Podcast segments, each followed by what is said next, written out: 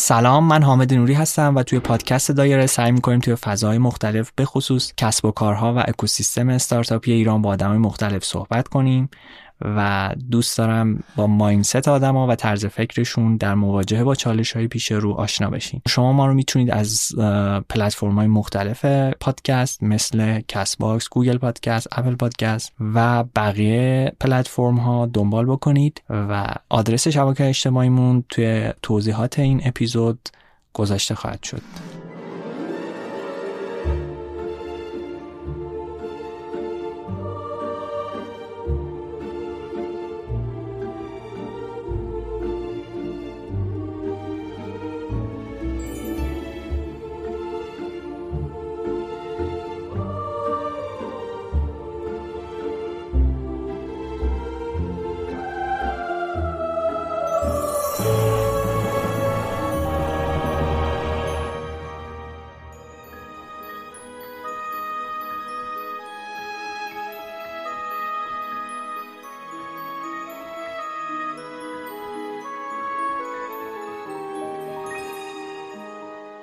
امروز خدمت آقای محمد جواد عیانی هستیم وکیل پای یک دادگستری. سلام عرض می کنم خدمتتون.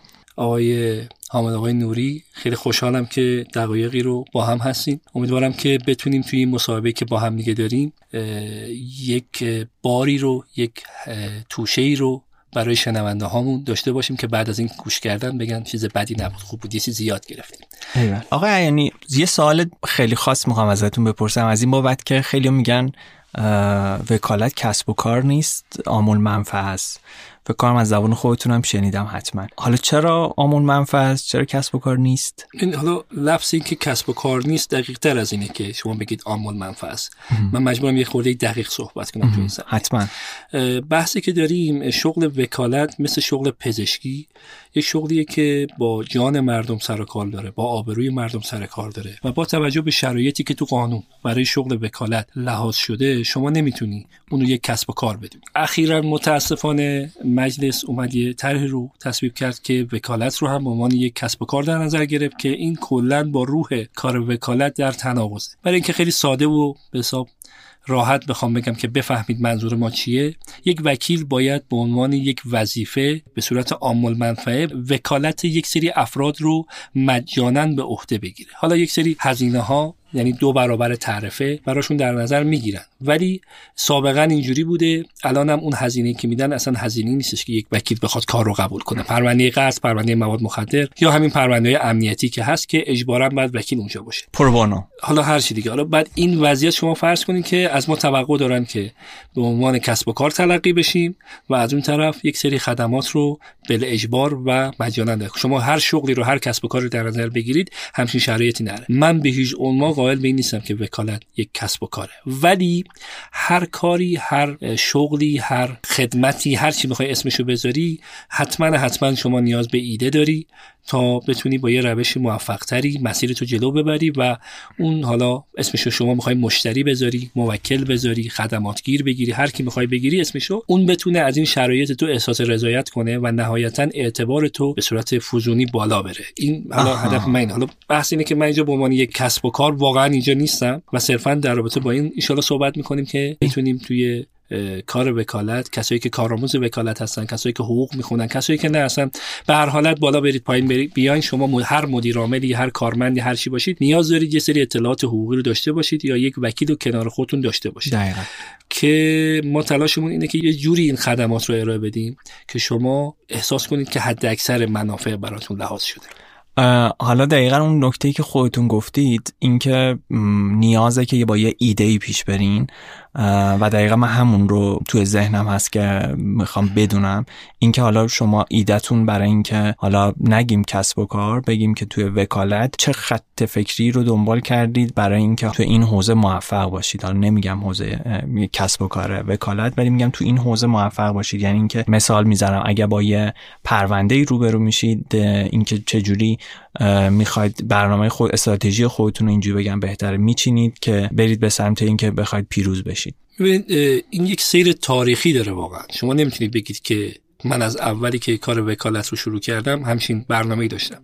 ولی هی که میگذره هی که کورمال کورمال شما توی بحث وکالت جلو میرید تجربیات شما بیشتر میشه و ایده های متفاوت تری به ذهنتون می‌رسه. من به عنوان کسی که از رشته ریاضی فیزیک به عنوان دانشجوی علوم غذایی. وارد بحث اول قضاوت شدم بعد از اون دانشکده اومدم بیرون و کار وکالت رو شروع کردم. یک مزیتی نسبت به سایر هم دانشگاهی های خودم داشتم. اکثر بچه حقوق تو دانشگاه دیگه درس می‌خونن که زیاد با قضات سر و کله ای ندارن. ولی خب ماشون خود دانشگاه علوم قضایی بود و مال خود قوه قضایی بود رابطه کاملا مستقیمی با قضات داشتیم. این یه رانتی ایجاد می‌کرد خواه یا ناخواه. برای من که دوستانی رو اونجا بشناسم و بتونم با اونا رابطه برقرار کنم. قدرت ارتباط برقرار کردن من خیلی خیلی خوبه. یعنی من توی شاید ده ثانیه 20 ثانیه اول می‌تونم با طرف چنان رابطه برقرار کنم که انگار 50 سال با هم نشستیم آره چای خوردیم و این حرفا. من توی اون زمانی که دانشجو بودم تو دانشگاه علوم غذایی به زرس قاطع میگم همه با من دوست بودن. با همشون رابطه داشتم سلام علیک داشتم. و الان هنوزم داریم. و هنوزم دارم. مثلا کلا شخصیتم اینه که سعی می‌کنم رابطه هامو سلام علیکامو حفظ کنم. و بعضا مثلا میرم شهرستان آخریش هم بخوام بگم. یکی از شهرهای استان فارس بودم. و من با کروات میرم داخل دادگاه و میام. سرباز رو در من نگه داشت و گفتش که آقا شما باید کروات تو در بیاری. بعد گفتم یعنی چی؟ مگه تو چه اصلی زندگی می‌کنیم؟ آره من لباسم خوبه شما فلان کنین. یعنی در اون دادگستری باز شد و یه ماشین اداری وارد شد و خلاصه رئیس دادگستری پیاده شد. رئیس دادگستری کی بود؟ سال بالایی خودمون بهش گفتم فلان فلان شده. همینجوری خیلی رسمی خیلی گفتم فلان فلان چیکار داری می‌کنی؟ تو اینجا رئیس دادگستری گفتش که آره یعنی تو اینجا چیکار می‌کنی؟ گفتم میشه پرونده خورده بهم اینجا دارم میام گفت چه چی شده؟ گفتم من کروات دارم رام نمیدم گفت خب در بیاره کرواتو. گفتم لام هستم. هر کی بگه تو نگو. من که با تو هم اتاق بودم. می‌دونیم چی گوش می‌دادیم چی نگاه می‌کردیم. با هم دیگه رفیق بودیم با هم دیگه. اونجور نبوده که من تو رو نشناسم. حالا برای گزینش و هر کار می‌خوای بکنی بکن. ولی ما با هم دیگه رفیق چیه این مسخره بازی که خب این یه رانته. هر وکیلی اینو نداره. من اونجا راحت میستم با رئیس دادگستری با من یک همکلاسی صحبت کنم و خواسته خودم مطرح کنم که این چه وضعشه داری؟ چیکار می‌کنی؟ چرا؟ گوشی منو می‌گیری. چرا کروات من حالا گوشی رو می‌گیری عیبی نداره همه می‌گیرن. ولی کروات من یه خدایی جز حقوق شخصی منه. تو حق نداری اینو که اون بنده خودم پذیرفت گفت فقط برو بالا کارتو بکن تو امروز خرابکاری زیاد. برحالت یه وضعیتی بوده که طی یه مدتی به دست اومده. اون چیزی که خیلی برای من از همون اول مهم بود طی تجربه که از سال بالایی داشتم که اونا وارد کار وکالت شده بودن وارد کار قضاوت نشده بودن گفتن که تا جایی که می‌تونی سعی کن با همه سلام علیک داشته باشی با همه دوست باشی.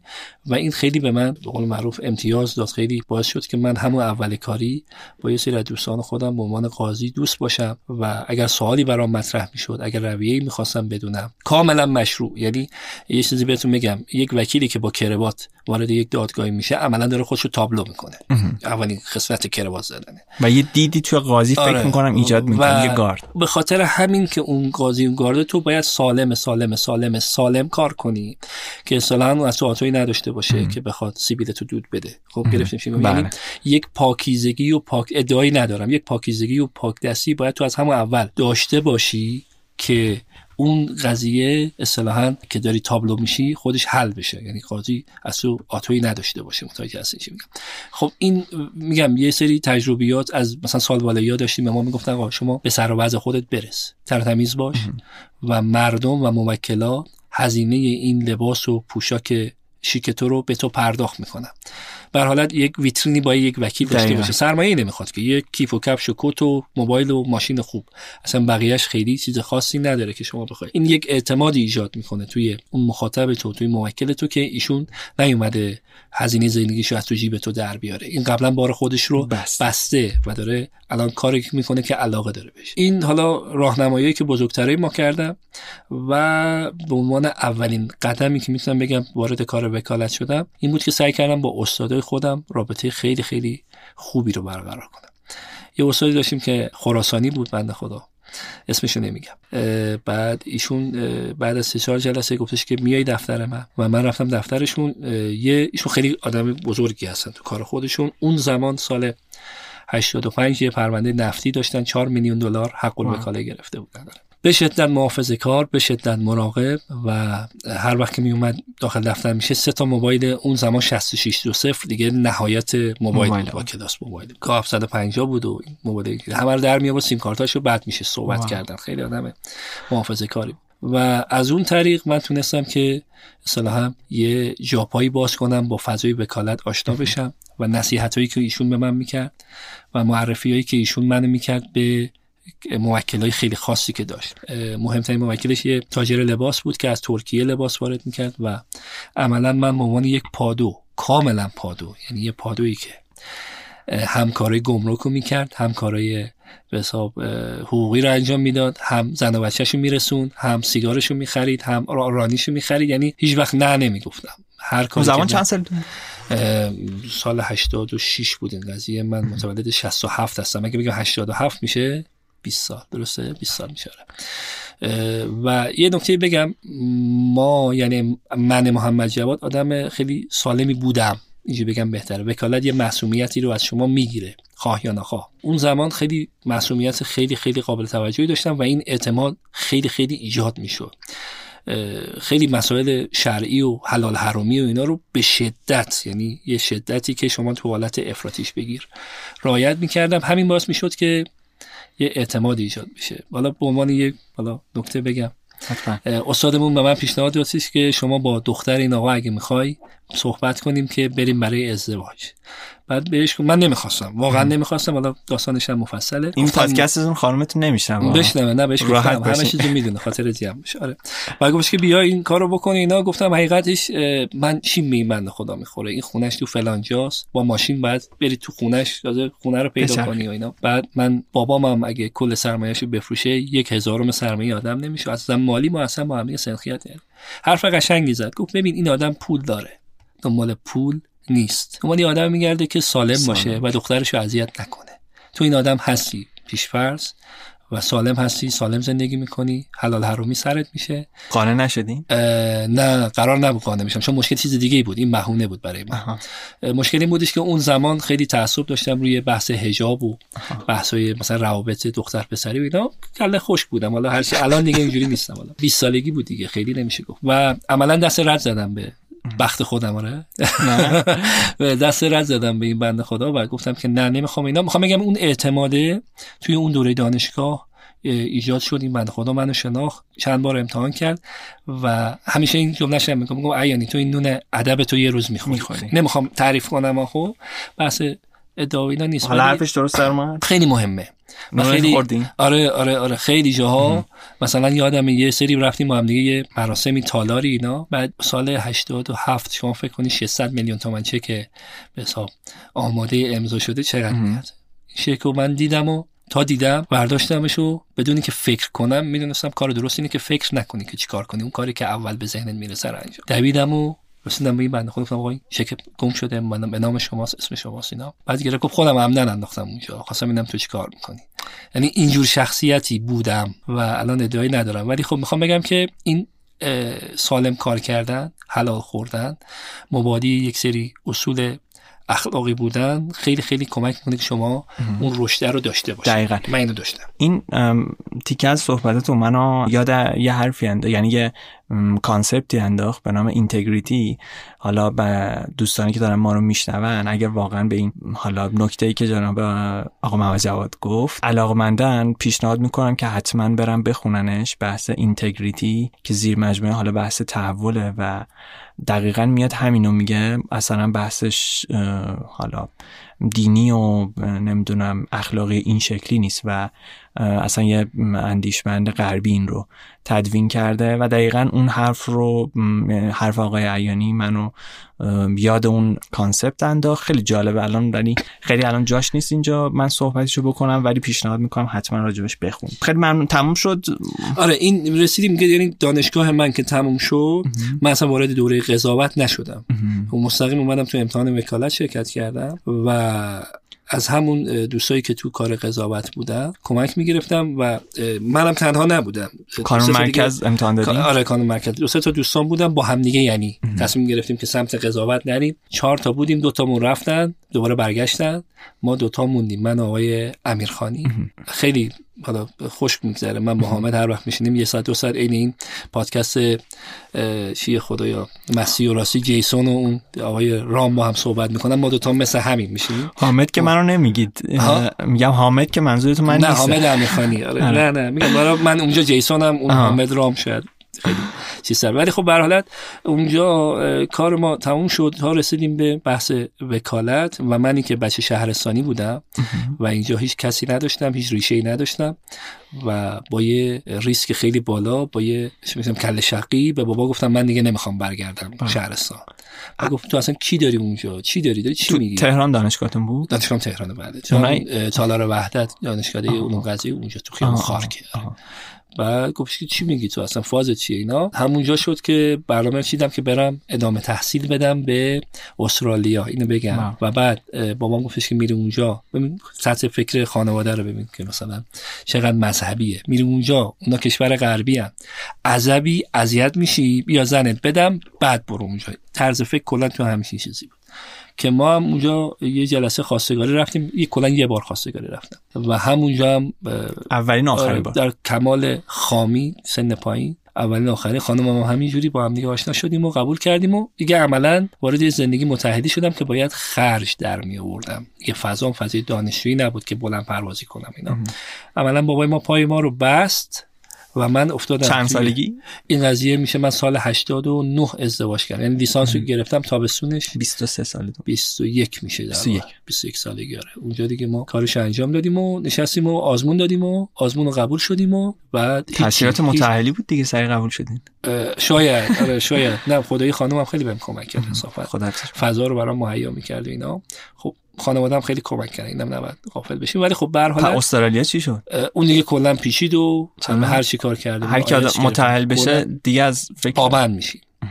یعنی نمی‌تونی. اینقدر مسیر پیچیده میشه که دیگه نمی‌تونی و شروع کردیم و هیچ من نمیشناخت. تنها چیزی که به ذهنم رسید اون زمانی که پروانم دستم اومد رفتم تو روزنامه همشهری و اونجا لیست جایی که وکیل می‌خواستن رو پیدا کردم. کارآموزی کارآموز وکالت میشی شما. اینو بگم که وکیل سرپرست من وقتی شما کارآموز هستی زیر نظر یه وکیل بله دقیقا. همه رفتن از این وکیلایی که راحت امضا میدن و راحت فرم پر می‌کنن کاری به کارت ندارن می‌گیرن. ما هم دنبال همچین وکیلی بودیم. خانمم یه ما یه فامیلی داریم آقای محمد آقای تبرایی. اگر که دوست داشتی شما برو پیش ایشون. رفتیم خیلی استقبال کرد و میا بله حتما. خیلی خوب خدا رو شد یه وکیل خوبم شد وکیل سرپرستمون و کار رو شروع کنیم. یه در باغ سبز حسابی بود آقای محمد آقای تبرایی تو برخورد اول. ولی به محضی که ایشون شد وکیل سرپرست من پوست کله منو کرد. یعنی گریه منو در آورد. به قدری بهم سخت می‌گرفت به قدری بهم سخت می‌گرفت که بعضی موقع بغض می‌کردم و خیلی وقتا کارهای عجیب غریب که بتونم خرج زندگیمو در بیارم. اجازه نمی‌داد اصلا پرونده رو می‌گرفت. گفتش که من هر پرونده که می‌گیری ایشون هم باید تایید کنه امضا بله، کنه. من گفت نه من امضا نمی‌کنم. برای چی؟ میگم در صلاحیت تو نیست تو انقدر سوادشو نداری. فکر کن نشستی با موکل پاره شدی خودتو جر دادی. پرونده رو گرفتی امضای موکل گرفتی حالا امضا نمی‌کنی. دیگه حالا بماند. یه سری که دو سری سعی کردیم امضاشو به قول معروف داشته باشیم. نمیگم به چه صورت ولی یه یواش یواش فهمید که من دارم امضاشو میدارم. بعد به من گفت که ایانی چند وقته هیچ پرونده نگرفتی؟ گفتم آره کار نیست و فلان. گفت نه بیار بیار امضا می‌کنم. من مشکل ندارم. فهمیدم که فهمیده ولی نمی‌خواد. برون بیاره. پرونده رو گرفتم امضاشو گرفتم. بعد ایشون امضا زد. و خوشحال شدم. خدایا. این آفتاب از این طرف در اومده که این داره امضا می‌زنه بنده خدا اینا. بعد گفتش که پشیمون شدم. لاکو برداشت رو امضای خودش. یعنی عملا وکالت نامه رو خرابش کرد. خیلی اذیتم می‌کرد. هر پرونده‌ای که من می‌گرفتم یک ساعت بعد براش توضیح می‌دادم. یک ساعت پدر منو در می آورد همه رو رد می‌کرد. بعضا مثلا من صفر وای میسادم گفتم نه آقا این طبق قانون این میشه. نظر شما اشتباه. هدفی داشت از این کار؟ پدرتو در می آورد یعنی یه سری یادم تلفنم رو قطع کردم ولی قطع نشده بود. خانومم صدای ما رو میشنید. گفت مطمئنید شما دارید با هم صحبت می‌کنید. بیشتر شبیه دعواه تا صحبت. و خیلی خشن برخورد. اصلا شوخی نداشت. و اینو بگم که ایشون فکر کنم از سال 55 وکیل هستن. خیلی وکیل قدری هستن ایشون. و توی این مدت کلا دو تا کارآموز با ایشون تموم کردن. یکی من بودم یکی خانم مؤمنی و همه کارآموزا با ایشون تا نصف انقدر که ایشون سخت می‌گرفت. حتی پسرخاله خودش که کارآموزش بود رو ایشون قبول نکرده یعنی قبول کرده بود بعد بهش گفته تو به درد من نمی‌خوری برو استعفا بده. رفته بود استعفا بده برای کاری و که سرپرستش عوض کنه. گفته بودن که کانون گفته بود نه ایشون آقای تبرایی هیچ ایرادی نداره. ایراد از شما. گفته با پسر خالمه. قبول کنید بنده خدا. مثلا اینجوری. و خیلی سخت می‌گرفت. خیلی خیلی. یعنی هر وقت الان خودم دارم چه سختیه. و و اینو بگم من بعد از این که از پیش ایشون اومدم واقعا انگار 10 سال تجربه کار وکالت داشتم. همین تاثیر داشت براتون. 100 درصد. هر جا خوردم هر جا کم آوردم هر جا شکست خوردم تو گوشم صداش میومد که محمد جواد این کارو گفتم بکن نکردی ها چوبشو داری می‌خوری؟ از اون حرفی که بهت گفتم انجام بده و ندادی. یه آدم ناسیونالیستی بود بنده خدا خیلی خدا حفظشون کنه آره خیلی خیلی خیلی آدم درست و خیلی عجیب غریبه. من خاطراشو بخوام براتون بگم مثلا شاخ در میاد یه رفیقی داشت ایشون باهاش ساخت و ساز می‌کرد. یه سری رفیقش میومد توی دفتر با من صحبت می‌کرد. خود ایشون دائم یا مطالعه می‌کرد یا حساب کتاب می‌کرد یا یک مشغول بود خلاصه. یه سری دفتر من موکل داشتم اتاق من. این بنده خدا رفیقش پاشد رفت تو اتاق این نشست. بعد که تموم شد و خدافظی خواستم کنم بیا اینجا یعنی بیا اینجا. کاملا از بالا به پایین. سری آخرت باشه که اینو میفرستی تو دفتر من. من کلی کار دارم کلی چیز دارم. این اومد با من حرف زد. من اگه می‌خواد این بیا تو دفتر من از پردا نیا. یعنی فکر کن من اگه می‌خواستم موکل بگیرم باید حواسم می بود که مهندس دفتر نباشه. چون اگه من موکل می‌گرفتم مهندس می‌رفت با آقای تبرایی صحبت می‌کرد. وقت آقای تبرایی ضایع می‌شد. خیلی خیلی آدم دقیقی بود. حالا گفتن نداره. یه چیزی داره. بنده خدا یه مستخدمی داشت. کارمند بانک ملت بود. آقای کرکابادی. خیلی پیرمرد خوشمشربی بود. زنش فوت کرده بود اون زمانی که من کارآموز شده بودم و گفتش که آقای تبرایی من دیگه نمی‌خوام بیام. گفت محمد کرکبادی من از, از کجا تو رو پیدا کنم؟ تو رو منو اسرائیل از هم دیگه جدا می‌کنه. آره خیلی با هم دیگه با اینکه مثلا مستخدمش بود امین امینش و فولادی بود دیگه اراده ای آدم. مثلا می‌گفت سیگار نمی‌کشم 6 ماه سیگار نمی‌کشید باز دوباره اگه می‌خواست بکشه رأس اون تاریخ گفته بود 6 ماه نمی‌کشم. گفت فلانی برو سیگار بگی بیا. مثلا اینجوری انقدر دقیق انقدر محکم و انقدر صرف. ولی خب دیگه اون چیزی که بود پس آدم اراده فولادی داشت. خلاصه بگذاریم. ایشون هم یکی از نقاط عطف زندگیتون بود 100 درصد. یعنی من اگه پدرم در اومد و این که دارم میگم اصلا چیز ساده ای نبود. دو نفر فقط تونستم با این بنده خدا تمام کنم بس که سخت می‌گرفت. نمی‌خوام بگم بد اخلاق بس که جدی بس که محکم میتازید و واقعا اگر ایشون نبود خیلی از داشته های من, من یه آدم خام دلخوش اینکه همه خوبن بشین باشون قرارداد ببند. ایشالله که درست میشه. نه. کلا دوربین منو شرخون آقا جان همه دشمنتن. صفر وایسا. قرارداد می‌خوای بنویسی. با اخ با ناراحتی باید بنویسی. قراردادی که با ناراحتی بسته میشه تهش با خنده است. این یعنی اشک تو در می آورد این کارو می‌خواست این خلاف اون قاعده نیستش که شما تو حقوق دارین. میگه که اسبر براته اتفاقا مگر اینکه آره اتفاقا این فقهی این نظریه. میگه آره. یک زمانی آخر زمان میشه و اسبر عدم براعته الان اون زمانه؟ آره از نظر ایشون آخر زمان بود. که مثلا همینجوری میشه. مثلا ماه رمضان بود ما روزه بودیم. همیشون روزه می‌گرفت هم من روزه می‌گرفتم بعد طرف میمد میشه جلو یک موکل کلاهبردار حالا اومده از تو استفاده کنه. و تو ضعف کردی و ایشون حرف می‌زد و تو اگه حواست نبود می‌دیدی که اولین کسی که رفت لایه آره اصطلاحا زرورق شما بودی و آره حسابی اذیت می‌شدی. واسه واسه همین می‌گفت بعد افطار جلسه بذار که انرژی داشته باشی بتونی با اینا سر کله بزن خیلی آدم فوق العاده فوق العاده فوق العاده قوی فوق العاده هر چی میگم کم گفتم حالا اینی که گفتید یاد این افتادم. تا حالا شده از کسی دفاع بکنید که بدونید گناهکاره. یعنی فکر می‌کنم خب توی عرصه وکالت پیش میاد. اما خیلی دوست دارم بدونم اونور که وکیل هستن دقیقا مواجههشون با این اتفاق چیه؟ این, این سوال یه سوال کاملا وایراله چی میگن؟ خیلی آره. همه می‌پرسن. یعنی سوال آره. که. حالا شده. ببینید نگاه یک وکیل با نگاه یک غیر حقوقی خیلی فرق داره. از نظر ما حتی صدام حسین هم قابلیت دفاع رو داره. مثالی که دارم می‌زنم. و شما نگاه کنید خیلی از وکلا اومدن از ایشون دفاع کردن توی دادگاهی که تشکیل شد. آره. این این نهایت قیاس اولویت میگن. من نهایت یک آدم بد رو بخوام مثال بزنم. در عمل صدام حسین رو بخوام دیکتاتور اعظم رو بهتون مثال بزنم. از نظر ما هر آدمی قابلیت دفاع رو در هر متهمی حتی محمد بیژه قابلیت دفاع رو داره. تو می‌تونی از حقوقش دفاع کنی. از هر چیزش قابلیت دفاع داره. و این نباید این بشه که شما چون پرونده طرف سی حق نیست شما نمی‌تونی ازش دفاع کنی. نه. و یه بحث دیگه هم هست بحث بین اخلاق قانون شرع. همیشه اختلافاتی هست. شاید اینا با هم دیگه منطبق بشن ولی من یک مرد قانونم. کاری به شرعش ندارم. کاری به عرف جامعهش ندارم. همینه که این خیلی نکته مهمیه مثالشو بگم. چند وقت پیش پرونده داشتم. یه آقای دکتری با منشیش ساعت سه شب تو خیابون دور دور می‌کردن از لحاظ اجتماعی این کار خیلی ناپسنده. زن داری بچه داری چهار تا بچه داری. زنت هم حسابی پات مونده. خب از لحاظ قانونی؟ از لحاظ قانونی. طرف شکایت کرده بود رابطه نامشروع دون زنا. خب؟ این دو نفر داخل ماشین هیچ ملامسه ای هیچ گونه چیزی با هم دیگه نداشتن. از لحاظ قانون این کار هیچ اشکالی نداره. نداره. گرچه که اجتماع و من محمد جواد اخلاق عرف نمیپذیره کاملا. من دفاع کردم تو دعوای بدبی باختم پرونده رو و یک لایحه خیلی خشن نوشتم. گفتم اگه اینجوریه که همه رو بگیرید. ساعت دوی شب هر زن و مردی تو ماشین بود نگهشون دارید. بگید رابطتون چیه؟ اگه رابطهشون زن و شوهری نبود بیاریشون تو اینجوری که نمیشه که. شما دارید رابطه نامشروع رو دارید بررسی می‌کنید. هیچ این رابطه هیچ وقت نامشروع نیست. و تو دادگاه تجدید نظر این بنده خدا تبرئه شد. یعنی از نگاه بیرون کسی که از بیرون نگاه می‌کنه میگه چه وکیل فلان فلان شده ایه که داره میره از یه همچین آدم فلانی داره دفاع می‌کنه. حالا این تیکه از صحبت ها با اون تیکه که فرمودید معصومیتیه که از دست میره بعد از اینکه میاد وارد وکالت میشه با هم در ارتباطه. آره دست؟ دلم نذار که خونه. آره. شما تا قبل از وکالت یه سری اخلاقیات رو داشتی برای خودت یه سری قواعد رو داشتی ولی تو کار وکالت که میای باید اینا رو بذاری کنار. مجبور میشه قانونی مجبور آره مجبوری. چون نمی‌تونی اصلا بخوای اینجوری کار کنی اصلا به هم میریزه سیستمت قاطی خیلی ها میان کم میارن عقب می‌کشن. آره. شما باید اول از همه سیستم خودتو بچینی می‌خوای اخلاقی بری جلو شرعی بری جلو قانونی بری جلو. اینا همه با هم فرق داره. اخلاق اونجا اون آقای دکتر کار خیلی زشتی کرده. شرعا و قانونا نه کار بدی نکرده. من کاری به اخلاقش ندارم.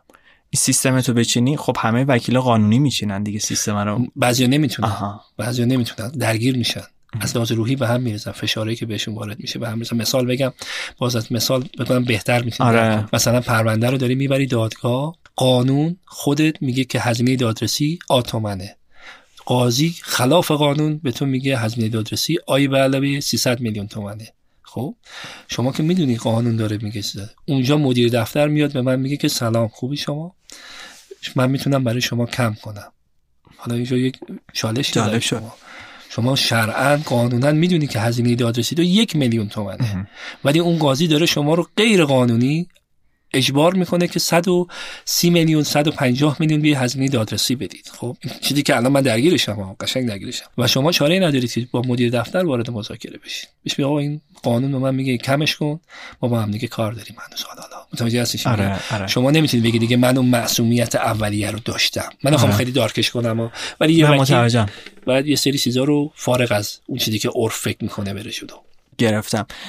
توی یه تیکه از صحبتتون گفتین که یه سری از دوستاتون پشیمون شدن از اینکه رفتن سمت قضاوت. منو یاد یه مشورتی انداخت که خب دوستام ازم می‌گرفتن از اینکه بخوان برن توی وکالت یا قضاوت توی دوراهی بین حالا آزمون های هفخان قضاوت و قبولی توی کانون بودن که من حالا با توجه به خصوصیاتشون اکثرا وکالت رو پیشنهاد می‌کردم. الان با توجه به این چیزهایی که گفتین یعنی یکم سختره که بخوان منصب قضاوت باشن و من درست راهنماییشون کردم یا اینکه نمی‌دونم جواب درست این سوال چیه؟ قطع به یقین دارم میگم. وکالت بهتر از قضاوت. قطع به یقین. یعنی اینقدر محکم میگم. ما این دوستایی که با ما اومدن و وکیل شدن و بعد برگشتن به قضاوت به دو علت برگشتن. اون زمان حقوق قاضی 6 میلیون تومن بود و یه حقوقی بود که می‌شد باهاش زندگی کرد. ولی الان همشون پشیمونن. الان حدود 18 تا 16 میلیون دارن از. حقوقشون از حقوقشون ناراضیان که میگین؟ الان خیلی از حقوقشون ناراضی آها یعنی یعنی- حقوق درست بشه اوکیه؟ حقوق باید خیلی بیشتر از این باشه. حقوق اگه درست بشه بله اوکیه. الان یه قاضی داره 16 تا 18 تومن داره حقوق می‌گیره. تو کار وکالت 16 18 تومن اصلا عددی نیست. شما آره. فکر کنم با هر شغلی بری این عدد رو می‌تونی در بیاری. نمیگم حالا هر شغلی ولی در سطحی که یک قاضی هست و فشاری که داره تحمل می‌کنه فشار کاری که یه قاضی تحمل کنه بالغ بر 5 برابر تا 10 برابر یک وکیل خیلی فشار کارش تلفن بهت می‌خوره. تمام یه چیز بگم جالبه. شما یه پرونده رو می‌گیری قاضی میشی. عبدالله و سیف الله با هم دیگه مشکل دارن. تلفن زنگ می‌خوره آقا عبدالله آشنای ماست حواشی داشته باشی تلفن زنگ می‌خوره از استاد دانشگاهی که مثلا باش فوق لیسانس آقا سیف الله یعنی تو به هر کدوم رأی بدی این داستان. چند پیش رفیق داریم توی داسرا امنیت. بعد رفتم و گفتم که سلام آقای فلانی الان اسم می‌برم تو چرا اینجایی؟ تو اصلا نه قیافت به اینا می‌خوره نه اصلا این کاری چرا اینجایی؟ گفت نه خوبه راضیم. گفتم حالا این همه شعبه امنیت داره. چرا اومدی توی این قسمتی که حالا نمی‌خوام اسمشو بگم؟ آره. خیلی خشنه اون قسمتش. چرا توی این قسمتش داری فعال؟ این این قسمت یه مزیت داره که من دقیقا به خاطر این مزیت اینجام. کسی بهم زنگ نمی‌زنه از این آدما سفارش کنه. چون این آدما دیگه بنزین کافی اوضاعشون قرمز هست. متوجه هستی؟ آره. یعنی می‌خوام بگم یه قاضی فشار خیلی زیاد داره. لباسی که دلش می‌خواد شاید نتونه بپوشه. یه عروسی شاید نتونه درست حسابی بره یه خودشو تکون بده. متوجه آره. هستی؟ به هر حالت آدمیم خب؟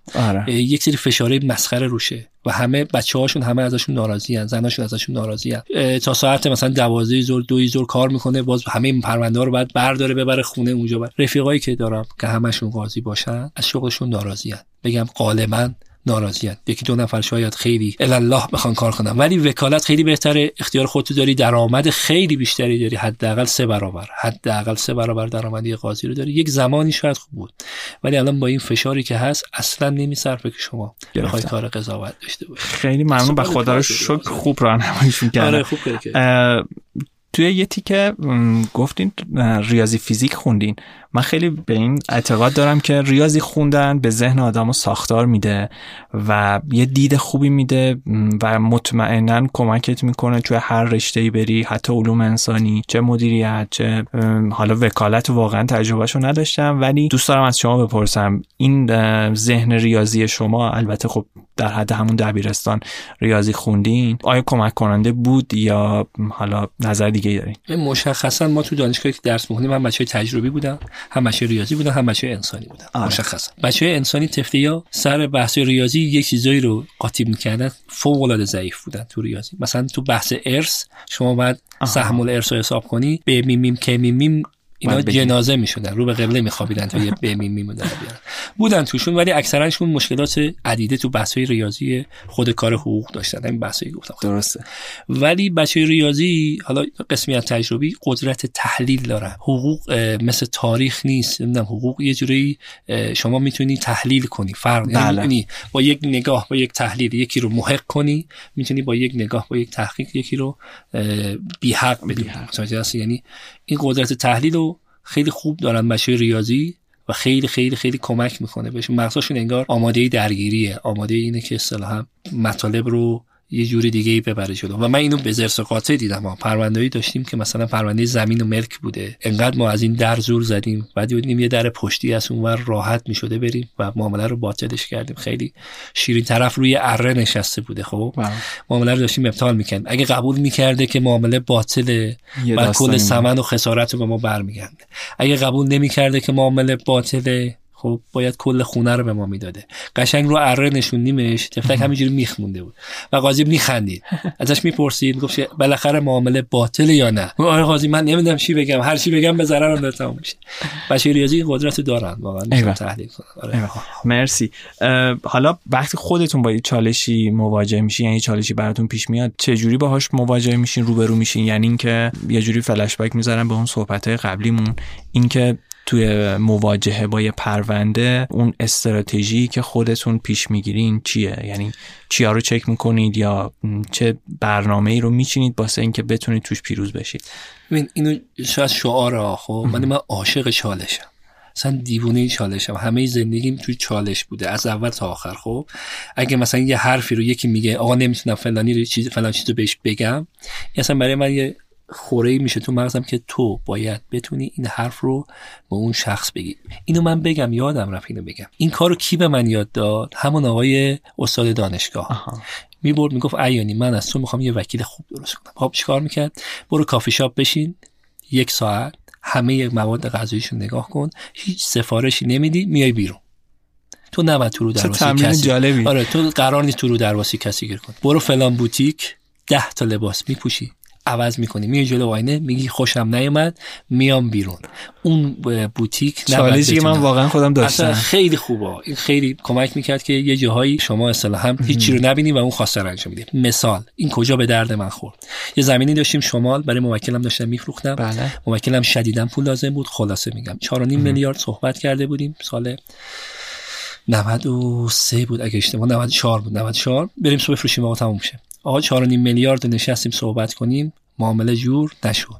این پول لازم بود موکلم مجبور می‌کردم رفتیم به بنگاهی دیگه. گفت باشید اینجا من برای شما چهار تومن میبندم.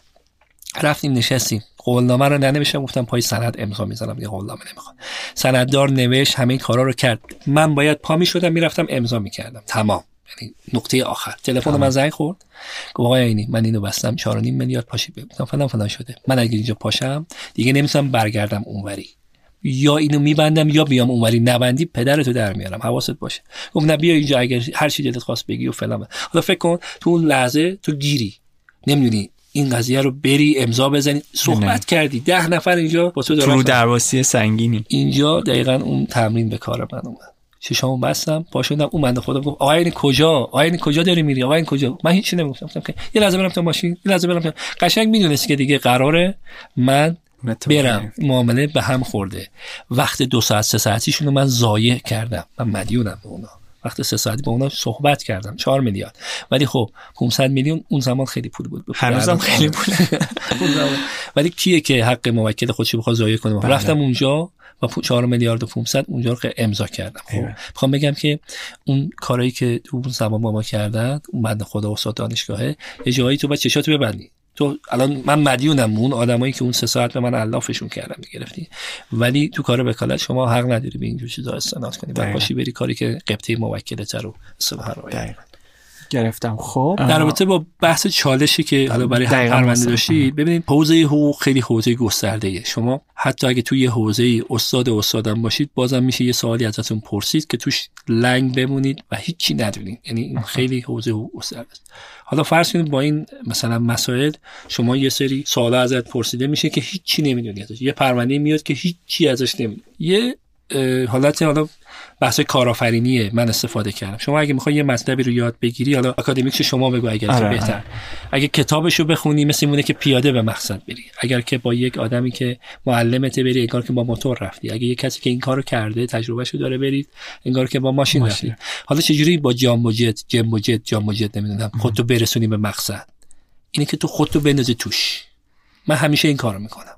یعنی میاد طرف یه سری سوال می‌پرسه از من یه time ی می‌خرم اجازه بدید من مثلا یه مطالعه داشته باشم الان سرم شلوغه یه time می‌گیرم. بعد میرم یه پیش مطالعه می‌کنم و با همکارایی که تو این زمینه کار کردن یه مشورتی می‌گیرم و پرونده رو می‌گیرم. با کمال اینکه مثلا هر کسی باشه میگه استفاده اصلا کار نکردیم فلان. نه من قشنگ خودم می‌ذارم وسط آتیش شروع می‌کنم به دست و پا زدن و همیشه هم نتیجه خوب گرفتم. همیشه یعنی اصلا نشده که اینجوری بشه.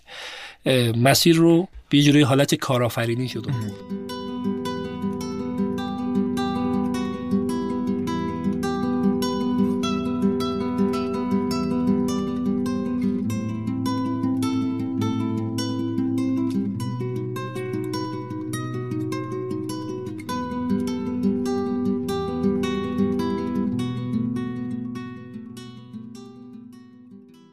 این توضیحاتی که دادین من ابتداش رو بخوام بپرسم که خب با این اصاف کلی چیز بود که توی این مسیر یاد گرفتین پس ابتدا شاید خیلی اصلا به وکالت فکر نمی‌کنن یا حداقل دیدتون چیز دیگه ای بود. اصلا چی شد که خب اون اول اومدین وکالت؟ یعنی تو اون رشته ریاضی که انتخاب کرده بودین کلی پیش روتون رشته های دیگه و مطمئنا فشار جامعه و خانواده به اینکه خب تو ریاضی خوندی الان باید فلان رشته و فلان رشته رو باید بری.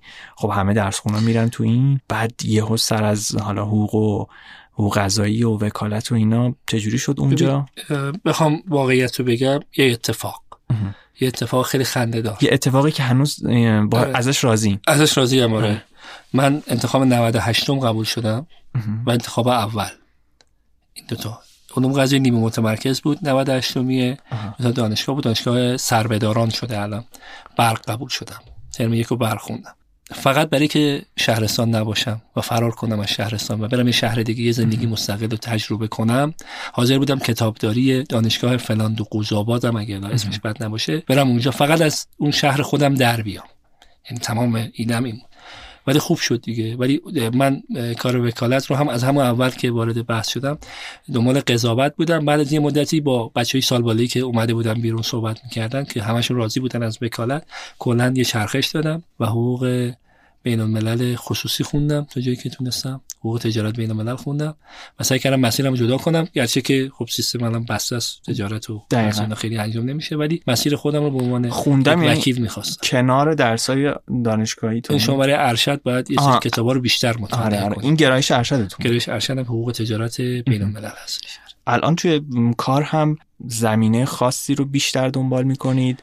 مثلا ملک مثلا کار با کسب و کارها مسائل خانواده یا جنایی. ببین بحث وکالت تو ایران تخصصی نیست. نیست. من بیشتر ملک کار می‌کنم. بیشتر 90 درصد پرونده هم ملک. ولی پرونده طلاقم اگر بیاد ببینم طرفم زی حقه. یک وظیفه اجتماعی می‌دونم. خیلی ها رو من طلاق دادم. به عنوان یه خاطره براتون بگم یه همکاری داشتیم خانم بود. بعد ایشون از این multitasking های به معنی اخص بود. معلم زبان اسپانیایی بود. استاد رقص بود و وکیل حاذق هم بود هر سه تا این رقصه با اون وکالت خیلی اصلا هیچ آره اصلا هیچ بهشش نمی‌خوام هم دیگه اذیت نمی‌کردن؟ بعد بنده خدا یه کلاسی می‌رفت که حالا خانمای دیگه هم اونجا شرکت می‌کردن. کلاس رقص و تمام اون کلاس رو ما طلاق دادیم. تمام دونه دونه اونا رو. می اومد میگفتش که وارد چیزی که می‌شد وارد کلاس که می‌شد همه می‌گفتن شوهرم اومد. اینقدر که مثلا با اینا پرونده طلاق داشتیم. خب وضعیت حقوق زنان تو ایران خیلی افتضاحه. به اخص دارم میگم افتضاحه. یعنی حقوق خانواده یه جوکه. جوکه خنده داره. یعنی من یه پادکستم تو دارالوکلا صحبت کردم که بحث مهریه بود بحث نفقه است بحث الزام به تمکین بحث ملاقات فر همه چی جوکه. یعنی بهتون میگم مثلا میگه آ مگه همچین چیزیه؟ مگه میشه؟ مگه مثلا عقلانی نیست همچین چیزی. و من خیلی خیلی خیلی سعی کردم که تو پروندهایی که احساس می‌کنم یه حقوق علل خصوص خانم ها داره ضایع میشه ورود پیدا کنم و جنگنده هم رفتم. نشون به این نشون یه پرونده داشتم باز خلاصه بگم. یه خانمی بودش که از گردن به پایین فلج کامل بود بر رو تخت بیمارستان 365 روز سال فقط سقف نگاه می‌کرد. شوهرش ولش کرده بود قضیهش این بود که بچه اولی که به دنیا میاره روماتیسمش می‌زنه بالا و کلا فلج میشه. شوهرش تو جلسه اول که اومد دفاع کنه بحث الزام تمکین و نفقه بود. حالا خلاصه اینکه خرجی که مرد باید بده آره. و زنی که باید خدمات زناشویی به شوهر بده. می‌خوام یه خلاصه بله. بگم. بعد اومد و خیلی هم تازون که این زن اصلا به درد من نمی‌خوره و زنه فلانو و من دیدم که فضا به نفع من نیست. قاضی داره منو محکوم می‌کنه. آره. تلاش کردم که یک جلسه دیگه اتفاق بیفته. فقط همین می‌خواستم یعنی استمهال یعنی time بخرم آره time بخرم. جلسه بعدی که شد یادم 5 میلیون تومن دادیم آمبولانس خصوصی گرفتیم. زنه رو با همون اوضاع آوردم تو دادگاه خانواده ونک. الان اونجا بود الان رفته سمت ولنجک اونجا بردیم با آسانسور زنه رو عین بیمارستان بردیم و میزای کل اون دفتر رو به هم زدم. با همون با همون تخت خواب. تخت خواب. زنه رو بردم داخل و بعد به قاضی گفتم ایشون میگه من خونه دارم 5 متری بدون آسانسور ایشون زنشه. میگه بیا اینجا تمکین کن. حالا این خانم رو برداره ببره. همینجا با این آسانسور تشکیلاتی که شما دارید ما داریم به این سختی میگه و اصلا ورق برگشت. و یه مبلغ خیلی خوب آقا رو محکوم کردم. و الزام به تمکینش هم که حالا سرجای خودش اومد خونه معرفی می‌کرد که آسانسوری داشته باشه که این تخت بره بالا. و خیلی خیلی فضا رو دست گرفتم و سر همین موضوع میگم اگر پرونده ها اکثرا ملکیه. بله. ولی پرونده خانواده پرونده شرکتی هم قبول کردم.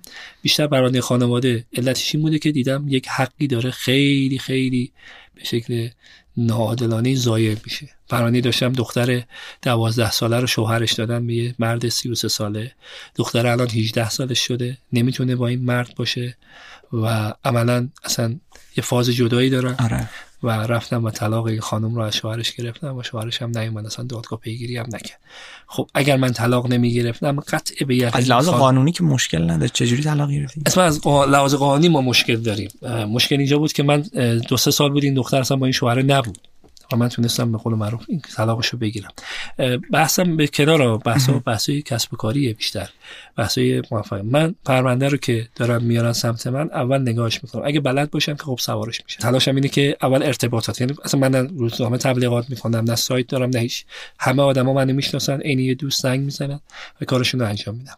پرونده که میاد سمتم تحلیلش می‌کنم. اگه بلد باشم که انجامش میدم. اگه بلد نباشم پسش نمی‌زنم. وقت می‌خرم. و خودم میندازم توش و دست و پا می‌زنم و میام بیرون. و میام بیرون. یعنی این, این اصل منه که نترس. برو جلو جواب بگیر بیا. این همون موردیه که ما توی حالا بحثای توسعه فردی و حالا بحثای کارآفرینی و مدیریت داریم. به نام یکی از مهارت‌های حل مسئله. یعنی ما توی مهارت‌های حل مسئله مخصوصا تو مدیریت یاد می‌گیریم که خب با یه چالشی که مواجه شدیم چجوری بخوایم حالا دنبال راه حلش بگردیم و دقیقا حالا شما بکنم از همین تکنیک استفاده می‌کنید. چی می‌تونم اینجا بگم؟ آره آره خیلی مهم. ببینید بحث‌های کارآفرینی کسب و کار مدیریت MBA اینا بحثایی نیستش که شما بگی حقوق نیاز نداره وکالت نیاز نداره. من به زر سقاطه میگم دوستی دارم به نام آقای براتی که ایشون دکترای کارآفرینی دارن از دانشگاه شریف, شریف. یه لطفی خدا ما کرده با ایشون مصاحبتی داریم و گپی می‌زنیم و با هم رفیق صمیمی هستیم. خیلی خیلی کمک می‌کنه به ایده های من نظرات ایشون به عنوان یه مشاور اصطلاحا کارآفرینی خب؟ آره. مثلا میاد من نصیحت می‌کنه میگه جواد این کارو ول کن اون کارو ول کن این کارو بکن بچسب روی مثلا پادکست زوم کن فلان کن به کن. جواد اینجوری بخوایم بریم نتیجه رو این شکلی می‌گیریم. می‌خوام بگم خیلی راحت حتی با اینکه شاید بحث حقوقی خیلی خیلی بی رفت باشه به بحث ام بی ای ولی وقتی که با اهلش میشین صحبت می‌کنی با یه مشاور ام صحبت می‌کنیم می‌بینی که خیلی خیلی خیلی کارهایی به صورت تخصصی میشه تو همین حوزه حقوقی به صورت مدیریتی انجام دقیقا می‌خواستم همینو بگم. حالا خودتون اگر این اپیزود رو با دقت گوش داده باشین مباحثی که ایشون گفت دقیقا مواردیه که خب توی حالا بحث‌های مدیریت رو به قول آقای محمد MBA ما همه رو خوندیم و یه چیزی که تو هر کسب و کاری کمک می‌کنه مثل همون بحث رو ساختن شبکه مهارت های حل مسئله کنار گذاشتن حالا یه سری حالا رو درواسی ها ارتباطات خوبی که برقرار می‌کنیم مطالعه یه سری سخیره اینا رو همه رو ما مباحثی که ما باهاش آشناییم و میگم حالا شاید خیلی در ظاهر تو حقوق اینا شاید به کار نیاد ولی می‌بینیم که واقعا به ایشون کمک کرده و دقیقا امیدوارم که بقیه دوستانم بتونن اینو توی حالا کار مختلفی که هستن به کار بگیرن چون واقعا خیلی کمک کننده است. حالا بخوام یکم فضا رو عوض کنیم شیرین ترین تجربه کاریتون هم بهم بگین که حتما ازش چیزی یاد بگیریم. ببینید وکالت خیلی دنیای جالبی داره. من وقتی که استرس می‌گیرم برای که استرسم از بین بره یا وقتی خیلی ناراحتم می‌خورم. یعنی میرم یه ساندویچی و اونجا یه ساندویچ کامل می‌خورم. اون وعده اصلا جزء وعده ها حساب نمیشه خب؟ استرس کارو دارم. مدل رفع استرس من تو خوردن پروندهایی که می‌برم میرم می‌خورم. پروندهایی که میبازم میرم می‌خورم. یعنی این ولی بخوام اون پرونده خب خیلی اضافه وزن که ندارید ندارم. خیلی تبم گرم هر چی می‌خورم. حالا میسوزونم ولی خب همینم مونده دیگه. برام برای حالا شکمم هم نیست بگم. اضافه وزن دارم. ولی خب شیرین ترین پرونده ها رو بخوام الان مثلا به ذهنم بیاد. یه پرونده بود مال چند تا بچه یتیم بود که کلا یه مغازه توی بازار داشتن و اون کسی که تو اون مغازه به عنوان مستاجر کار می‌کرد مشکلات با تامین اجتماعی داشت و عملا تامین اجتماعی داشت. اون مغازه رو مصادره می‌کرد. تو مزایده و اینا مصادره می‌کرد. و من با یه جنگ صد درصدی با یک فشار صد درصدی خلاصه تو دعوا پیروز شدم طوری که اندازی بود با قاضی که دست بیعقه بشم. بعد بهش گفتم بابا اینا مال بچه یتیمه یه فرقی بذار. من با تو مبارزه دارم جدل دارم بحث دارم ولی اینو نمی‌تونم اونجوری که تو می‌خوای دفاع کنم. مال بچه یتیمه. و وقتی که رأی رو گرفتم خیلی خوشحال بودم. یه سری هم یادم تو دانگاه انقلاب مال یه بنده خدایی بود یه ملکی رو خریده بود ستاد فرمان اجرای ما اومده بود. خلاصه برداشته بود اینا. دعوا رو که بردم رأی که اونجا خیلی سنتیه رأی باید دستی بگیریم آره. خیلی دادگاه انقلاب میگین آره. به خودم اومدم دیدم وسط دادگاه دارم میرقصم. یعنی انقدر خوشحال بودم از این خیلی خوبه. این واقعا شغل قشنگیه. یه حس کمک کردن به دست میده. بعضی موقع ها می‌بینی رأی رو می‌تونی بگیری و وقتی که مثلا خبر همین ستاد فرمان اجرایی ما پرونده که تو دادگاه انقلاب بود و به موکلم دادم گریه کرد. بنده خدا سن بالایی هم داشته انقدر تحت فشار بود کاملا شو کرد به گریه کردم چالش قشنگ پیش میاد دیگه. حالا مثلا من بهتون می‌خوام بگم یه پرونده داشتم. یه آقا و یه خانومی. خانم دو تابعیتی بود. تو آلمان بود. آقاه ایرانی بود. رفته بود آلمان. تاجر فرش بود. و یه بچه به دنیا آورده بودن به نام دنیا. ازدواجشون به قانون آلمان ثبت شده بود ولی تو قانون ایران اینا ثبت نکاحی نداشتن من می‌خواست اینا اصلا که جدا هم شده بودن ولی تو ایران پیچیدن من مجبور بودم تو ایران اول دادخواست ثبت نکاح و الزام به ثبت نکاح بدم بعد برم اثبات طلاق بکنم و بعد الزام به ثبت واقعی طلاق بکنم وکیل اون طرف مقابل اومده بود دفاع می‌کرد که این ازدواج آلمانی بوده و ایرانی نبوده. و من می‌گفتم که آقا یه بچه ای هست. ما ازدواج آلمانی ایرانی افغانی نداریم که ما ازدواج شرعی و غیر شرعی داریم. نه یه بچه داره تو داری با این دفاعی که می‌کنی این بچه رو نامشروع می‌کنی. و این اصلا بیخیال همه چیز. شیم بیایم به زندگی این بچه فکر کنیم. خیلی خیلی بحث حقوقی قشنگی بود. مثلا وکیل اونم آلمانی بود؟ وکیلشون نه یه خانمی بود که خیلی هم قدر بودن خدایی خیلی خوب دفاع کردن. و خود قاضی یادداشت برداری می‌کرد از لایه هایی که ما می‌دونیم قاضیش هم خیلی قاضی با سوادی بود پرونده سنگینی بود خدایی. و وقتی که رأی گرفتیم به الزام به ثبت واقعی نکاح و اثبات زوجیت کردیم وکیل با اینکه باخته بود پرونده رو اومد گفت دمت گرم. خیلی حال میده. این یعنی شیرین چالشی که جنگ خوبی بود. حس صلاح الدین ایوبی رو داشتم با اون ریشارد سوم بود. کی بود با اون شوالیه چیز؟ حس اونو داشتم. که مثلا با اینکه باخته بود دعوا رو. بعد من گفتش که جنگ خیلی خوب بود و خیلی چسبید دیگه. این پرونده اینجوری زیاده. یعنی روز به روزمون شیرین میشه روز به روزمون تلخ میشه. یعنی اینجوری نمیشه گفت. ولی اون پرونده بچه یتیما همیشه تو ذهنم شیرینیش هنوز هست با مرسی. خوب جنگیدم با توجه به این اوصاف پرونده ای که بیشترین تاثیر رو روتون گذاشته؟ تاثیر بد یا خوب؟ من مثلا پرونده ای بوده که جنگیدم خیلی هم جنگیدم نتیجه گرفتم. بعد مثلا تاثیرش این بوده که جواد اگه بجنگی خوب بجنگی جنگ جنگ. جفت جفتشو بگین فوقش یکیشو حذف می‌کنین دیگه ناراحت نشین. سانسور می‌کنه آره. والا پرونده هایی که حالمو خراب کنه خیلی زیاده. یعنی انقدر راه میرم که کفشامو باید تون عوض کنم. اینجوری بهتون میگم. حالم بد میشه. خانومم کامل می‌فهمه که مثلا پرونده موضوع خوبی نداشته و اینا. حالم بد میشه. یه پرونده داشتم اخیرا. یه خانومی یه وکالتی از همسرش گرفته بود برای روز مبادا ولی در کمال نامردی رفته بود سند خونه رو به نام خودش زده بود. مردرم انداخته بودم بیرون. من اومده بودم که اون پودی که از این خرید فروش با وکالت کرده رو بگیرم. خانم اومد دفاع کرد گفتش که بچه های من شاهدن که شوهرم این خونه رو به من بخشیده. و قاضی هم بچه ها رو خواست. خب تا اینجا همه چیز روال قانونیه. بله. پنج تا بچه داشت. پسر بزرگش قهقهه می‌کرد و ریشخند می‌کرد و بابای تو جلسه نفرین می‌کرد. بازنده اون پرونده پسر بزرگه بود که نفرین پدرش رو می‌خرید جلوی من. منم اصلا یه فضای خیلی چیزی دارکی خیلی داغونی. و یادم اون پرونده رو شب تا صبح راه رفتم و برام خیلی سخت بود که مثلا من قرار خودم پسر دارم میگه قرار بله. چند وقتی که با این پسرم اینجوری باشم. آره. یا مثلا یه پرونده دیگه داشتم. پرونده که بچه ها توش باشن. بچه کوچیک داشته باشه خیلی اذیته. می‌تونم بگم که اصلا قاعده به در میشم. یه پرونده داشتم که سر ملاقات فرزند بود. و پدر بدونی که بیاد هزینه ای کنه مثلا یک کادویی بخره بچه رو بیاد ببره بعد دو سال اومده بود همینجوری یلخیر بچه رو ببره و یه هزینه هم کرده بود به صورت نامشروع و نامتعارف با کلانتری محلش که بچه رو در هر صورت اینو بدن. یعنی هزینه کرد.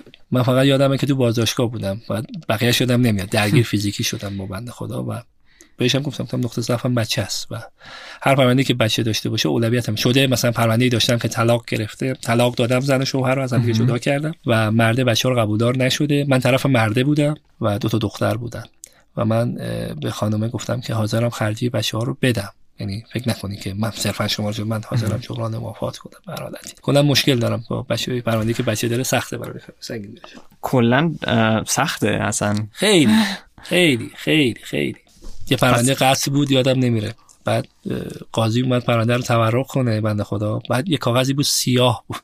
گفت این چرا اینجوریه؟ گفتم نمی‌دونم فکر کنم که نمی‌دونم کردم خونه. نگو رو مثلا سربازی رفته بود افسری که رفته میسه کاغذ همینجور خونی شده افتاده از دستش همونجوری دیگه صورت جلسه شده امضا شده دیگه. آره. بیخیال نشده همونجوری گفت گفتم آقای قاضی فکر کنم اینا خون باشه. انقدر حالش بد شد اون بنده خدا قاضی. انقدر حالش بد شد. چه وضعشه زنگ بزنید بیا توبیخش می‌کنم. این پرونده خونی آورده جلو دست عجب. با این هم بخوام ازتون چند تا توصیه بگیرم که مایی که حالا حقوقی نیستیم به قول خودتون. لازمه که این نکات رو بدونیم که به دردون بخوره ممنون میشم به اون بگین. اگر تمش تم این باشه که مخاطب ما شاید بیشتر کسایی که نمی‌دونم تو فضای کسب و کارن. ببینید بهترین چیزی که بخوام بگم مهمترین چیزی که بخوام بگم اینه که یه رفیق وکیل داشته باشید یه دوست وکیل داشته باشید. هر جا هر کاری می‌خوایم کنید یه زنگ بزنید. آقا سوال. همون جوری که تو بحثای مدیریت ای من این رفیق مدیر رو دارم و هر وقت می‌خوام مزاحمش میشم اذیتش می‌کنم مشاوره می‌گیرم. همون جوری هم یه رفیق وکیل داشتن. خیلی کم یعنی شما بله یه سری مسائل حقوقی رو به دردتون می‌خوره. ولی یه رفیق وکیل داشته باشید انگار اون آشاره رو دستتون گرفت آره. خب؟ بخوام توصیه کنم اینه که هر کار حقوقی فکر می‌کنید که می‌خواین انجام بدید قبلش یه مشورت بکنید. این اصلا خیلی راحت. مشاوره حقوقی رایگان خیلی زیاده. آره. وکلا هستن در خدمتون توی خیلی سایت ها شما می‌تونید اینو داشته باشید. منم تو دارالوکلای خودم تو پادکستی که دارم سایت دادیم نمی‌دونم چی میگم تلگرام دادیم اینستا دادیم میان سوال می‌پرسن جواب بهترین کار اینه که خودت رو ملزم بدونی که اگر یه واقعی برات اتفاق میفته آره. یه زنگ کوچولو بزنی که ایانی این چیه این چیه مثلا خیلی نکات ریزا. یعنی من صد می‌خوام تو رو چه می‌دونم پرزنتت کنم که این کارو بکن این کارو. وقتی خودم اونجا به عنوان مشاور هستم زمین تا آسمون فرق من دقیقا. هفته پیش یه قرارداد ملک نوشتم و مطمئن بودم که فروشنده فسخ می‌کنه. چرا؟ چون توی وضعیت تورمی کسی خرید فروش نمی‌کنه. اونی که میفروشه دیگه نمی‌تونه جایگزینش رو بخره. آره. شانس این رفیق ما بود ما طرف خریدار بودیم. فقط اول تا آخرش حواسم این بود که هیچ شرط فسخی داخل قرارداد نذارم. یعنی تمام زور و ضرب و این کار انجام شد و شبش یارو زنگ گفت می‌خوام فسخ کنم. مثلا چی میگم؟ یعنی آره. بهتره بهتره که کار حقوقی که می‌خواید بکنین این واقعا توصیه طلاییه. راحت راحت الوصول شده الان مثل قدیم نیست وکلا کم باشن راحت می‌تونید یه مشورت بگیرید خیلی بهتون کمک می‌کنه جایگاهتون رو کاری که می‌خواید بکنید. مثلا زنگ می‌زنن آقا مادر بزرگ ما می‌خواد ارثش رو ببخش. مثلا چی مثلا چه چیزی امکان پذیر نیست. شما نمی‌تونی ارث می‌تونی وصیت کنی. ولی نمی‌تونی سهم ارث خودت رو ببخشی. و همین نیم خط کلی دعاگویی داره برای اون وکیل که آقا از یک دعوای خانوادگی که بعدا می‌خواد پیش بیاد شما جلوگیری می‌کنید.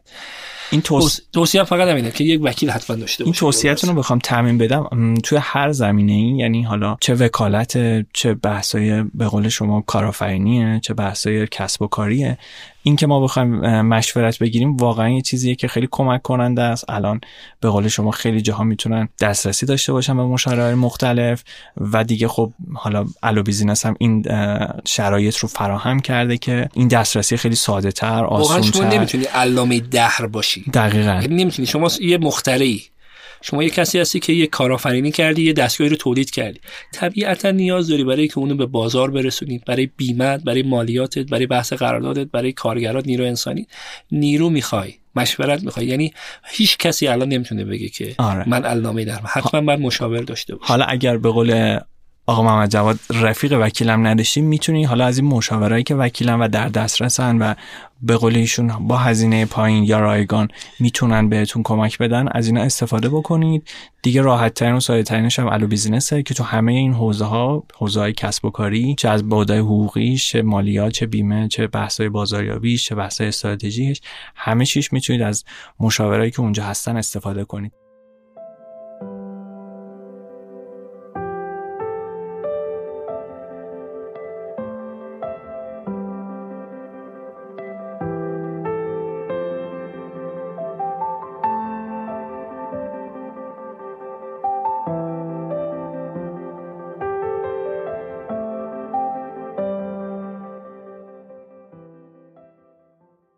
یه سال شخصی تر بپرسم بفرم بیشترین چیزی که توی زندگی براش تلاش کردین چیه؟ والا. هر جوری که دوست داریم سلامت کاری. سعی کردم پروندهام تا جایی که میشه از طریق نامشروع و از طریق غیر متعارف نباشه. خیلی برام مهمه. تا جایی که میشه سعی کنم پولی رو اضافه به کسی ندم. هزینه اضافی برای موکلم ایجاد نکنم و تلاش این بوده که همیشه یه سری میانبرا رو پیدا کنم.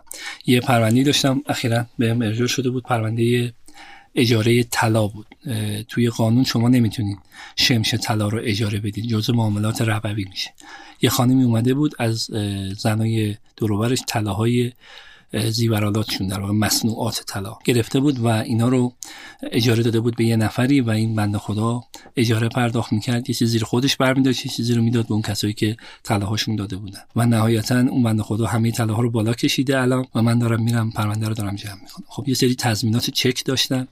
که حدود 3 میلیارد و 800 بود حدود 9 کیلو طلا هست این بحثی که هست. اون چیزی که مثلا من تلاش داشتم به عنوان وکیل دنبال یه راهلی بودم که با هزینه دادرسی حداقلی. الان هزینه دادرسی این کار 137 میلیون تومان حدودا هزینه داره این کاری که شما کاری که من کردم این بودش که به یه نحوی دعوا رو طرح کردم که با یک میلیون تومن با جلب نظر کارشناس تونستم این کار بکنم. طرف من دفاع کرد که معامله رووی و اینا. من تلاش کردم که بگم آقا این عکسایی که فرستادیم که برای بنده خدا بوده طلاها رو زمانی که تحویل دادیم اینا همه به صورت مصنوعات طلا شمش, شمش طلا نبوده که ما بخوایم و اگر میشه می‌خواد طلای ما رو برگردونه باید همین زیورالاتی که داخلش هست رو به ما برگردونه. چیز دیگه نمی‌تونه برگردونه. یعنی تلاش من این بودش که موکل من دیگه 137 میلیون تومان هزینه نکنه. درسته. که مثلا با وکیلی دیگه صحبت کرده بودن دو سه نفرشون رو صحبت کرده بودن. همشون توی همین مسیر ساده ای که همه وکلا رفته بودن. ولی من اومدم دعوای اجرت مثل ایام تصرف این طلاها رو مجدد چون قرارداد اجارش تموم شده بود آره. اومدم اجرتش رو خواستم بر حسب نظر کارشناس. این هزینه رو خیلی خیلی میاره پایینتر. ولی منفعتش خیلی منفعت زیادیه. کلا می‌تونم بگم بیشترین تلاشی که کردم این بوده که میگم پرونده ها رو سالم ببرم و هزینه های موکلامو به حداقل برسونم. خیلی برام مهمه که اعتبار و اون رضایت موکل برام حفظ بشه که منو معرفی کنن. شاید اولویت اول کاری باشه تا اینکه عقل به کاله چقدر باشه. درسته. بخوام فضا کم عوض بکنم. با کسب و کارهایی که کار کردین بیشترین چالشی که باشون روبرو بودن کسب و کارها چیه؟ یعنی از کجا بیشتر ضربه خوردن که شنوندگانی که ما میشنون بدونن حواسشون به این موارد باشه. مهمترین مشکلی که موکله من داشتن این بودن که لحظه آخر یاد وکیل افتادن. همونجور که گفتم گفتم که یک نفر وکیل رو حتما همراه خودشون داشته باشن ما تو بحث قراردادی یک سری نکات هست که باید یک وکیل باشه تو پرونده نه یک استاد دانشگاه نه یک دفتردار هیچی نه. یا یک وکیل یا یک قاضی. تو قراردادها خیلی خودش رو این نشون, میده خیلی خودش نشون میده. باز یه مثال بزنم که بهتر بگیرید مطلب رو. یه پرونده الان اخیرا به اجرا شده. یه پرونده خیلی خیلی سنگین که طرف حسابمون بنیاد مستضعفان هست یه زمینی هست بالای جمارا که این زمین زمانی محل نگهداری امام خمینی بوده اونجا توی بمبارونایی که می‌شده. بعد بنیاد تصمیم می‌گیره که این مال بنیاد پهلوی بوده بله. و تصمیم می‌گیره که این رو بسازه. داده به موکل من و موکل من اونجا رو ساخته. 28 مورد رستوران و پینت باد و اینا. مجموعه فرهنگی تفریحی ورزشی جماران اونجا هستش. موکل من هزینه کرده به این امید که مثلا 15 16 سال دست خودش باشه بتونه هزینه هاشو در بیاره. به این امید در واقع اومده. هزینه کرده ولی خب چیزی که تو قرارداد نوشته شده اصلا چیزی نیست. یه نکته داره این قرارداد این دو طرف. گفته که اگر که این آقا موکل من می‌خواد هزینه بکنه باید مجوز کتبی داشته باشه از موجر خودش و اینکه هزینهش خودش متقبل بشه. خب نگاه کنید کسی که غیر حقوقی باشه که قطعا این قرارداد یه آدم غیر حقوقی نوشته یه قید آخرش رو یادش رفته بنویسه که علیه موکل من باشه که حق رجوع به موجر رو نداره. درسته هزینه ها رو باید متقبل بشه. ولی باید آخرش یه نیم خط می اومد که همین نیم خط؟ همین نیم خط الان برای بنیاد 28 فقره ساخت و ساز رو باید اصطلاحا ما طرح دعوا کردیم که بگین. یه نیم خطی قرار دادیم. من با همکاری که داریم از طریق مجموعه تلاش کردیم یه دوره برگزار بشه که خیلی توصیه می‌کنم که علال خصوص بچه استارتاپ بچه دانش بنیان تو این دوره شرکت کنن و یک سری نکات قراردادی که واقعا تو هیچ سایتی و تو هیچ چیزی نیست به صورت کاملا فشرده خدمتشون بیان بشه توسط همکارات این دوازه بهمن ماه قرار این دوره برگزار بشه و من و دو تا دیگه از همکارای خانومم. یه دوره حضوریه. یه دوره حضوریه که برگزار میشه. خیلی خیلی خیلی خیلی تاکید می‌کنم. تلاش کردن که یک سری مطالب تجاری یک سری مطالب حقوقی رو در قالب نحوه نگارش قراردادها تو اینجا بحث بشه کاملا کاملا به درد کارفرماها می‌خوره. کاملا کاملا به درد شرکت های دانش بنیان می‌خوره. بالاخص شرکت های دانش بنیان و اوسیکم تقوی الله و نفسی و اینکه حتما اگر امکانش هست توی این دوره شرکت کنن دوازه بهمن ماه حالا اطلاع رسانی هم طبیعتا خواهید کرد. شما توی اون مجموعه که دارید. ولی این شاید می‌تونم بگم که می‌تونه بهترین کمکی باشه که از طرف مجموعه ما به افرادی که تو این زمینه براشون سوال طرح میشه ارائه بشه به و یک کار خوبی که شما می‌کنید فکر می‌کنم که تیمی کار می‌کنید و این تیمتون من دیدم همیشه سعی می‌کنن update باشن مطالعات یعنی اکثر موقعی که من حداقل رسیدم خدمتتون دارن مطالعه می‌کنن روی حالا مباحث جدیدتر یا حالا مرور موارد یا چیزهای جدیدی که بهش برمیخوام و این فکر می‌کنم یه مزیت خوبی باشه برای دقیقا آیا حامد جان این نکته همون نکته کارآفرینی که من دارم میگم. یعنی توی دل کار یه مشاوره به من داده شده که آقا تو نمی‌تونی این سنگ خودت برداری. نیاز داری به یه سری همکارایی که اهل مطالعه هستن. نیاز داری به یه سری همکارایی که منظم هستن. نیاز داری به یک همکاری که خانوم باشه. یک تیم تو نیاز داری. نمی‌تونی صرفا خودت یک تنه همه کارا رو بری جلو و تو همه زمینه ها بتونی صاحب اثر باشی. همین قضیه باعث میشه که فشار از روی من برداشته بشه سرم خلوت باشه و با اون تیمی که داریم کار می‌کنیم که تیم دیجوری هست در واقع گروه وکلای دیجوری یک کاری رو واقعا ارائه بدیم که واقعا میگم ادعایی ندارم ولی ارزنده است و قطع به یقین میگم که شما راضی از اون جلسه بیرون میاد. از مشاورای اون دوستمون هستش. کاملا. خانم رضایتی هستن ایشون. فوق لیسانس دارن دانشگاه بهشتی. خانم فرشید فر هستن ایشون هم فوق لیسانس دارن دانشگاه بهشتی. کلا آره. تیم قویه. واقعا تیم قویه. حالا اطلاعات شرکت تو این دوره رو من سعی می‌کنم توی توضیحات این پادکست هم بذارم. اونایی که علاقمندن حتما شرکت بکنن مخصوصا کسب و کارها. و بهشون قول میدم که دوره خوبی باشه چون من کاملا ایشون رو می‌شناسم و کاراشون رو دیدم. توی صحبتاتون یه چند تا اصطلاحات حقوقی به کار بردین. منو یاد یه سری مواردی انداخت که خب اینا رو منم عین بعضی از دوستای حقوقی یاد گرفتم. حالا به طبع اون افرادی که باهاشون در ارتباط بودم و خیلی به من کمک کردن. یعنی چیزای جالبی بودن که این دوستای حقوقی بهم یاد دادن. اگر شما هم حالا من چند براتون میگم. شما اگر یه همچین مواردی دارین به همون یاد بدین. مثل اینکه چند تا اصطلاح بهتون بگم. اینکه اثبات شی نفی ما ادا نمی‌کنه. اینو حالا شاید یکم سختم باشه. ولی دوستان که بهم یاد دادن و معنیشو که وقتی فهمیدم دیدم واقعا خیلی جا تو استدلال کردن خیلی کمکم کرده. یا نمی‌دونم اسبر براحته یا نمی‌دونم خیلی موارد این شکلی که شاید شما ستون استدلال یه سری بحثای حقوقیه. آره. هر جا می‌خوای تحلیل کنی خب. اینکه هر حرفی طرف می‌زنه باید مدرک داشته باشه. اینکه بار اثبات دعوا به عهده کیه؟ اصل بر چیه؟ ببینید اصطلاحات به قدر ریزه مثلا شما فسخ انفساخ منفسخ انحلال ابطال تنفیز اینا همه یه سری کلمه‌ای که یک کلمه است ولی توی قراردادی که میاد زمین تا آسمون قضیه رو میچرخونه. ما یه سری دوستان داریم که اینا تو بنگاه های املاک مشغول هستن و اینا به عنوان بنگاه کاریابی وکلا من. هستن. خیلی خیلی متاسفانه قرارداد ضعیفی نوشته میشه تو بنگاه املاک مخصوصا که من کار ملک می‌کنم. مورد داشتم که مثلا طرف قرارداد نوشته املاکی. بعد زمان تنظیم سند رو گذاشته قبل از زمانی که داشته امضا می شده یعنی مثلا اگر امروز بهمن ماه هست ما داریم صحبت می‌کنیم قراردادمون امضا میشه زمان تنظیم سندمون تیر ماه بوده. چرا؟ چون سازنده تعهد کرده بوده تیر ماه سند بزنه. حالا این کسی که خریده داره چیکار می‌کنه به من مثلا تعهد تیر ماه میده. مثلا کاملا افتضاح. ما رفتیم توی اتحادیه شکایت کردیم. خدا باورتون نمیشه بنگاهی که اومد داخل مثلا یه لحظه جا خوردم. با یه کفش تا شده شلوار کاملا نامنظم پیرهن کاملا کثیف موهای شلخته. و اولین چیزی که به اون قاضی شورایی که داشت اونجا رسیدگی می‌کرد گفتم گفتم که ببینید مثلا کار ندارم پرونده من یا می‌برم یا میبازم. ولی من اگه جای شما بودم برام افتاش که همچین آدمی اسم همکار رو داره یدک می‌کشه برای شما. حداقل توی جایگاهی که جایگاه قضاییه جایگاه شورای حل اختلاف هستش.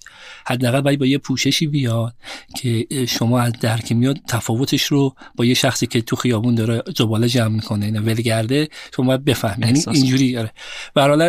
توی بنگاه املاک این مشکلات هست که این کلمه ها رو نمی‌دونن. خیلی کم پیدا میشه که بنگاه املاکی باشه و انقدر این براشون شیرینه این قرارداد بستن به هر قیمتی که اصلا یادشون میره که اصلاحات حقوقی چیه و ماجرا اصلا داره به کجا به کدوم سمت میره. من شده قرارداد نوشتم بعد طرف یادش رفته که قرارداد اجاره بوده. مدت اجاره رو یادش رفته اصلا داخلش بنویسه. یا یه سری قرارداد دیگه که حالا می‌نویسن. مثلا خیلی بده دیگه. طرف مثلا داره یک ملکی رو 8 میلیارد تومن داره خرید فروش می‌کنه. خب یه دو میلیون تومن سه میلیون تومن شما می‌تونید بهترین مشاوره رو از یه وکیل بگیرید و آینده زندگی خودتون رو محکم کنید قرص کنید از وکیلی که اهل دانش هست اهل کار هست و اینها. و این اصطلاحاتی که اثباتش نفی معدا نمی‌کنه یا اصل بر براعت یا هر چیز دیگه. اینا خیلی خیلی مهمه که شما بدونی وقتی مثلا یه پولی رو داری به حساب یه نفر واریز می‌کنی اصل بر اینه که داری قرض الحسنه میدی. نه. اصل بر اینه که داری دین تو پرداخت می‌کنی. پس بار اثبات دعوا به عهده کیه؟ به عهده این کسیه که داره پول میریزه و ثابت کنه که این قرض الحسنه بوده. پس تو کاغذتون لطفا اینو بنویسید. علت پرداخت پول چی بوده؟ فیشی که دارید واریز می‌کنید علتش چی بوده؟ تو بازار مرسومه که مثلا کسب و کار هست. طرف یه پولی گرفته داره سود میده. معامله ربویه کاملا ربویه. می‌نویسه بابت سود پول. خب همین می‌تونید بابت مثلا حق مشاوره حق مشارکت ببخشید. بابت حق مشارکت اینو راحت می‌تونید بنویسید و اینا هیچ کاری نداره. یه وکیلی گرفتن یه مشاوره گرفتن. زمین تا زیر زمین وضعیت شما رو فرق آره دقیقا درست میگید. حالا شما که اون بره قضیه هستین دارین اینا رو می‌بینید شاید ما خیلی بهش بر نخوردیم ولی مهم اینه که قبل اینکه بهش بخوایم بر بخوریم باید بریم فکر چاره بکنیم براش. می‌خوام بیایم یکم اون گود. شما برای اینکه بخواید پرونده هایی رو بگیرید یا بخواید مراجعه داشته باشید چی کار می‌کنید؟ یا بهتره بگم توصیهتون برای افرادی که حالا تازه شروع کردن یا می‌خوان شروع بکنن چی؟ اصلا بازار وکالت الان خوب هست نیست. و اینکه اگر می‌خوان بیان چجوری باید استارت بزنن؟ باز میریم تو بحث مدیریتی. خب مشاوره که من به یک آدم عادی از مدیر می‌گیرم اینه که آقا جان هیچ وقت هیچ وقت شرایط عالی برای کار وجود نداره هیچ وقت شرایط بد برای کار وجود نداره. یعنی اون شرایط در هر شرایطی برای شماست. اولین کاری که من میگم یک کارآموز وکالت باید داشته باشه اینه که ناامید نشه. هیچ وقت ناامید نشه. قدم به قدم بره جلو پرونده ریز ریز شروع کنه اصلا خرگوش بزنه خرگوش بزنه تا برسه به خرس. یعنی نیاز داره. خب اگه یه آدمیه که کارآموز شده از مالی از خانواده یا هر جایی تامینه می‌تونه سبک بشینه تمرین کنه تمرین کنه بخونه بخونه سواددار بشه و یک پرونده خرس بگیره اصلا یه پرونده درست حسابی زمین قطع هر پرونده که درآمد خیلی خیلی خوبی می‌تونه براش داشته باشه. اون توصیه که من می‌کنم اینه که ارتباطاتتون رو به عنوان یک وکیل افزایش بدید. تو هر مهمونی میشینید خودتون معرفی کنید. من یک وکیل هستم. بذار همه بشناسن. تو تاکسی میشینید معرفی کنید خودتون هر جا میشینید خودتون رو به عنوان یک وکیل معرفی کنید. هر جا میشینید اگه کسی از مشاوره می‌خواد ردش نکنید. بی‌حوصلگی نکنید. همون آدم می‌بینی یه پرونده براتون میاره که تو خواب شبتون هم نمی‌دیدید این قضیه رو. و اینکه شما به عنوان یک وکیل شناخته بشید خودش باعث میشه پرونده ها رو به سمتتون سوق بده. همه ماها توی خانواده مگریم یه نفری بوده که یه زمینی داشته که با بزرگش داشته سند داشته الان اختلافیه. وقتی بدونن تو وکیلی میام به شما میگم ولی وقتی که شما ظاهرت پوششت اون وکالت خودتون نمیرسونه این کار رو عملا دیگه نمی‌تونی جذب کنی. من برای پرونده هام همیشه سبکم این بوده که همیشه سبکم این بوده که با همه اطرافیانم دوست میشم صمیمی میشم و خودم رو معرفی می‌کنم و دوستان به من لطف می‌کنن. و پرونده هاشون ارجاع میدن و من سعی می‌کنم هزینه هاشون رو به حداقل برسونم و اون پوست در بازی که توی پادکست بی پلاس هست رو رعایت کنم. خودم شریک اون طرف میشم. این تخلفه برای یک وکیل البته. ولی سعی می‌کنم اگر قرار ببریم با هم ببریم. اگر قرار ببازیم من وکیل صرفا حق الوکاله رو نگیرم. بگم خب پرونده رو باختیم. خب من حق الوکاله برام بس نه این اصلا چیز مطلوبی نیست. باید من هم شکست بخورم. اگر این زمین از دست من در میره من هم باید احساس کنم مال من داره از دستم در میره. این اصطلاحا جنگجو بودنه. من سبک کارم اینه. میگم بیشتر تعاملات و ارتباطات قوی. یکی دیگه پوست در بازی که دارم این کار رو انجام میدم و نهایتا اینکه سعی می‌کنم موکل خودم رو تفهیم کنم. اینم یه نکته خیلی خیلی خیلی مهمه. بهش بگم آقا اینه اینه اینه. در باغ سبز بهش نشون ندم. نه. همیشه سیاه نگاه کنم به پرونده بگم آقا یک درصد احتمال داره مدیریت انتظار می‌کنه خیلی مهمه. خیلی. یعنی اگه تو امکان داره پرونده رو ببری ولی موکل از راضی نباشه. امکان داره پرونده رو ببازی ولی موکل بگه تو تمام تلاش تو انجام بدی. خب این چی برمیگرده؟ به اینکه تو موکل تو تفهیمش کنی. که قرار این اتفاقا برات بیفته این حالت ها هست. این چالش ها آره این چالش ها رو داری و من خدا نیستم من سوپرمن نیستم من هیچ من قرار این کارا رو برات مرتب دونه بدونه بچینم انجام بدم. قاضی کس دیگه است. دقیقا قاضی کسی دیگه است. اونه که تصمیم می‌گیره اونم دلش می‌خواد فقط پرونده رو رد کنه آمار شعبش بره بالا. یه خاطری حالا من بگم توی بحث قیمت دادن کار خیلی مهمه. وکیل سرپرست من آقای محمد تبرایی یه آدمی بودش که می‌گفت موکلت رو ویروسی نکن. یعنی چی؟ یعنی قیمت بد نده. چون اگه یک بار قیمت بد بگی کارهای بعدی رو هم تو مجبور قیمت بد بگی بهش. نمیپذیره که تو یک وکیلی هستی که به درد بخور هستی و باید هزینه خوب بکنه برای یه شخصی مراجعه کرد بهشون و یه کاری آورد سال 92 ایشون برگشت به طرف مقابل گفتش که این کار شما 5 میلیون تومن هزینهشه. ولی اگر می‌خوای من برات انجام بدم 15 میلیون انجام میدم. این آقایی که نشسته آقای عیانی جوونه سرحال بهتر از من می‌تونه بدوه و اگه ایشون می‌خواد انجام بده 5 تومن انجام میده. ولی اگه می‌خوای من برات انجام بدم من 15 تومن شاید کار من ضعیفترم باشه. ولی اگه می‌خوای من برات انجام بدم 15 طرف که نه من می‌خوام شما برام انجام بدید. ایشون انجام بده. بعد که پا شد رفت و ببین بعد اینجوری باشون صحبت کنیم. بگیم 5 تومن برو کار انجام بده. 10 تومن گذاشت که توش جیبش. من با 5 تومن که خیلی هم راضی بودم با 5 تومن عدد خوبی بود برای من. با 5 تومن رفتم اون کارو انجام بدم. توی قیمت دادناتون یک تعقلی داشته باشید. من همیشه وقتی می‌خوام قیمت بدم سه تا دایره می‌کشم. یه دایره دایره خط قرمز کوچکترین دایره یعنی اگه قیمت اون کار از این قضیه یک ریال کمتر بشه من این کارو نمی‌خوام. فرض کنید یه پرونده انحصار وراثت اومده. یه نفری هست می‌خواد بگه ورثه من کیا هست. من این پرونده رو 20 میلیون می‌گیرم. اگر بشه 19 میلیون بازم می‌گیری محمد جواد؟ نه نمی‌گیرم. اون خط قرمز است. خط بعدی خط ایدئال نیست خط متوسطه. اگه 25 میلیون بشه من راضیم. مثلا قیمتی میگم. ولی خب باید این خط به اون خط قرمز نزدیک باشه. خیلی فاصله نداشته باشه. مثلا نباید بگی 30 میلیون تومن بعد بیا روی 20 میلیون تومن ببندی. این برای تو یک اوفه برای تو یک ضرر طرف میگه این مگه چقدر می‌خواد ببره از این که آره، چقدر اومده بعد یه فاصله معقولی باشه. و یه خط خط رویاییه که اگر این پرونده به این حد برسه دیگه بهترین حالت می‌کنه. وقتی می‌خوام قیمت بدم قبلش این سه تا دایره رو با خودم کار می‌کنم. قیمت حداکثری میدم. این فاصله باید کم باشه. خیلی نکتهش همینه. نمیام بگم 100 میلیون تومن روی 20 میلیون تومن بدم مثلا میگم 25 میلیون تومن ایدئالمه روی 23 برام خیلی خوبه میصرفه. ولی اگه از 20 بشه 19 میلیون 999 هزار تومن این کار رو نمی‌خوام. متوجه یه سبکی هم توی قیمت دادنام دارم که باز اینا همه از بحث‌های مدیریتی نشأت می‌گیره که کسی به من مشاوره داد که قیمت بدی نحوه قیمت دادن تو کار به این شکله. سعی کردم کاغذ رو حذف کنم. من شاید جز معدود وکلایی باشم که کیف همرام نمی‌برم. کل کارام روی گوشی سامسونگ نوت تمام پروندهام PDF همه اسکن میشه. هیچ وقت کپی نمی‌گیرم. هیچ وقت. مراقب گوشید اومد خیلی باشه آره همشو اومدم توی یه نرم افزاریه که توی چیشی خدایا این حساب account گوگلتون در Google Drive.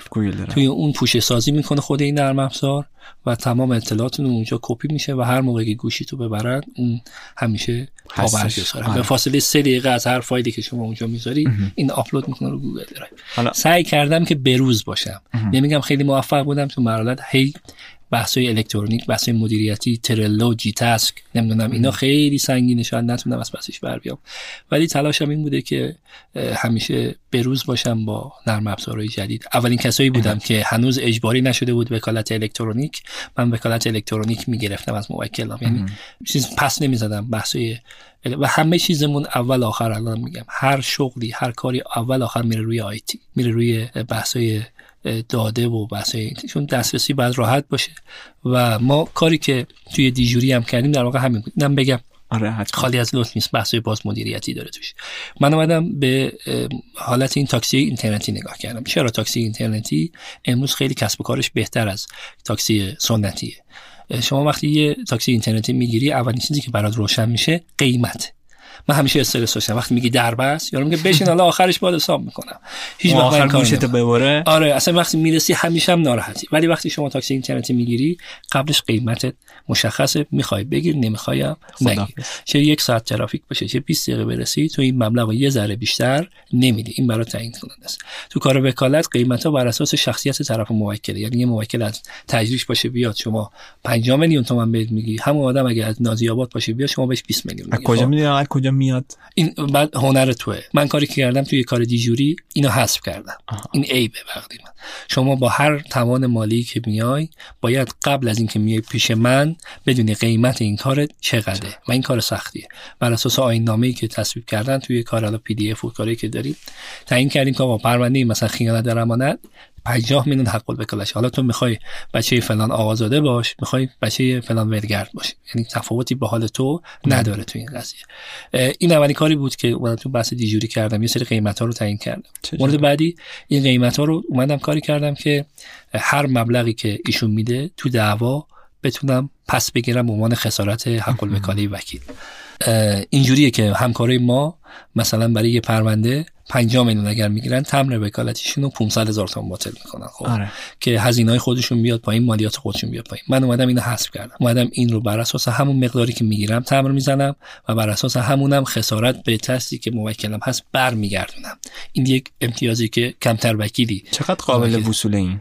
صد درصد. اگر که برنده بشید تو دعوا. اگر که برنده بشید عین اون مبلغی که شما های وکاله دادید کامل به شما برمیگرده. یعنی اومدم بازم میگم یه حالت نشستم فکر کردم یه حالت مدیریتی براش تعریف کردم آره. که همین باعث شده. و الان شعارم اینه. شعارم اینه. انقدر قیمتام کفه توی بحث دیجوری که اگر شما یه کار حقوقی دارید و به بچه دیجوری نمیسپاریدش یک جای کارتون میلنگه. وقتی شما می‌تونید آب مدنی رو بخرید 4000 تومن میرید می‌خرید 4500 تومن یک جای کار شما میلنگه. من انقدر قیمتام به شرطی که از دیجوری مطلع باشن دیگه. خب این دیگه هنر منه که باز با آره. یه کار مدیریتی بتونم خودم برند کنم خودم معرفی کنم. نیاز به تیم داره. آره این که طبیعتا لطف شما بوده همیشه دارم گفتگو خیلی خوبی بود. آقا محمد جواد امیدوارم که هم توی دیجوری هم توی پادکست وکلا موفق باشین و اینکه موفقیاتتون رو ببینیم. شما اگر نکته ای تجربه ای جا موند دیگه این تریبون آزاد در خدمت شما. والا نکته آخر اگه بخوام بگم اینه که هیچ وقت ناامید نشید. همیشه تلاش کنید. همیشه سعی کنید به روز باشید همیشه سعی کنید مشاوره بگیرید. از کسایی که احساس می‌کنید توی زمینه می‌تونن بهتون مشاوره بدم و به عنوان یه وکیل تا جایی که می‌تونید سعی کنید خودتون رو بشناسونید به افراد مختلف. تجربه پادکست دارالوکلا برای من یه تجربه خیلی خیلی مثبت بود. افراد خیلی زیادی از این طریق با من ارتباط گرفتن و پرونده خیلی زیادی از این طریق به من ارجاع شد و من تو کار تیمی اینو تقسیمش کردم بر حالت. و هیچ وقت تو کار حقوقی ناامید نشید فقط تلاش کنید. حتما حتما حتما موکلای خوبی هستن که انتظار می‌کشن که یک وکیل باسواد کار درست کارشون رو انجام بده و اون کس هیچ کسی نیست غیر از شما. دم شما هم گرم. مرسی که وقت گذاشتید. مصاحبه کردید و امیدوارم که مصاحبه خوبی باشه برای کسایی که شنیدن یه چیزی رو احساس کنن که یاد آره این آخر یادم افتاد فکرم اولین تجربه خودتون از این بابت که توی حالا پادکست دارو خودتون به عنوان میزبان بودید اما الان به عنوان به اصطلاح میزبان در خدمتتون هستیم. تجربه اول که واقعا نه به این مفصلی هیچ وقت این تجربه مثلا دو ساعت بشینیم صحبت کنیم نه. ولی بوده مثلا به حالت مصاحبه هم آقای علی بندری مصاحبه داشتم هم با ایزی پادکست بوده مصاحبه داشتیم. ولی خب در حد مثلا 3 4 دقیقه نهایتا 20 دقیقه نهایتا. اینکه اینجوری مفصل بخواد با زاویه کسب و کار با زاویه درآمد با زاویه جذب مخاطب اینها باهاش صحبت بشه. علیرغم اینکه وکالت شغل آره. کسب و کاری نیست نه واقعا چیزی ممنونم واقعا فرصت خواهش می‌کنم اتفاقا دقیقا نکته که باعث شد ما این پادکست رو داشته باشیم حالا منهای یه سری بحثایی که با هم رفیقیم. این بود که خیلی توی کس نگم کسب و کار دیگه توی فعالیتاتون. توی فعالیتاتون آره از علمان هایی که ما توی مدیریت توی کسب و کار داریم خیلی خوب استفاده کردید. حالا من خیلی رو اشاره کردم الان می‌خوام جمع بندی کنم. همون بحث بروز بودن داشتن شبکه کار تیمی بعد مهارت های حل مسئله دید مثبت و خیلی چیزهایی که حالا ما توی خیلی جاها ازش توی مدیریت استفاده می‌کنیم و شما داشتید و تو کارتون خیلی کمکتون کرده بود. خیلی جالب می‌شد که بیایم با هم راجبش صحبت بکنیم موفق باشین و خداحافظتون. مرسی.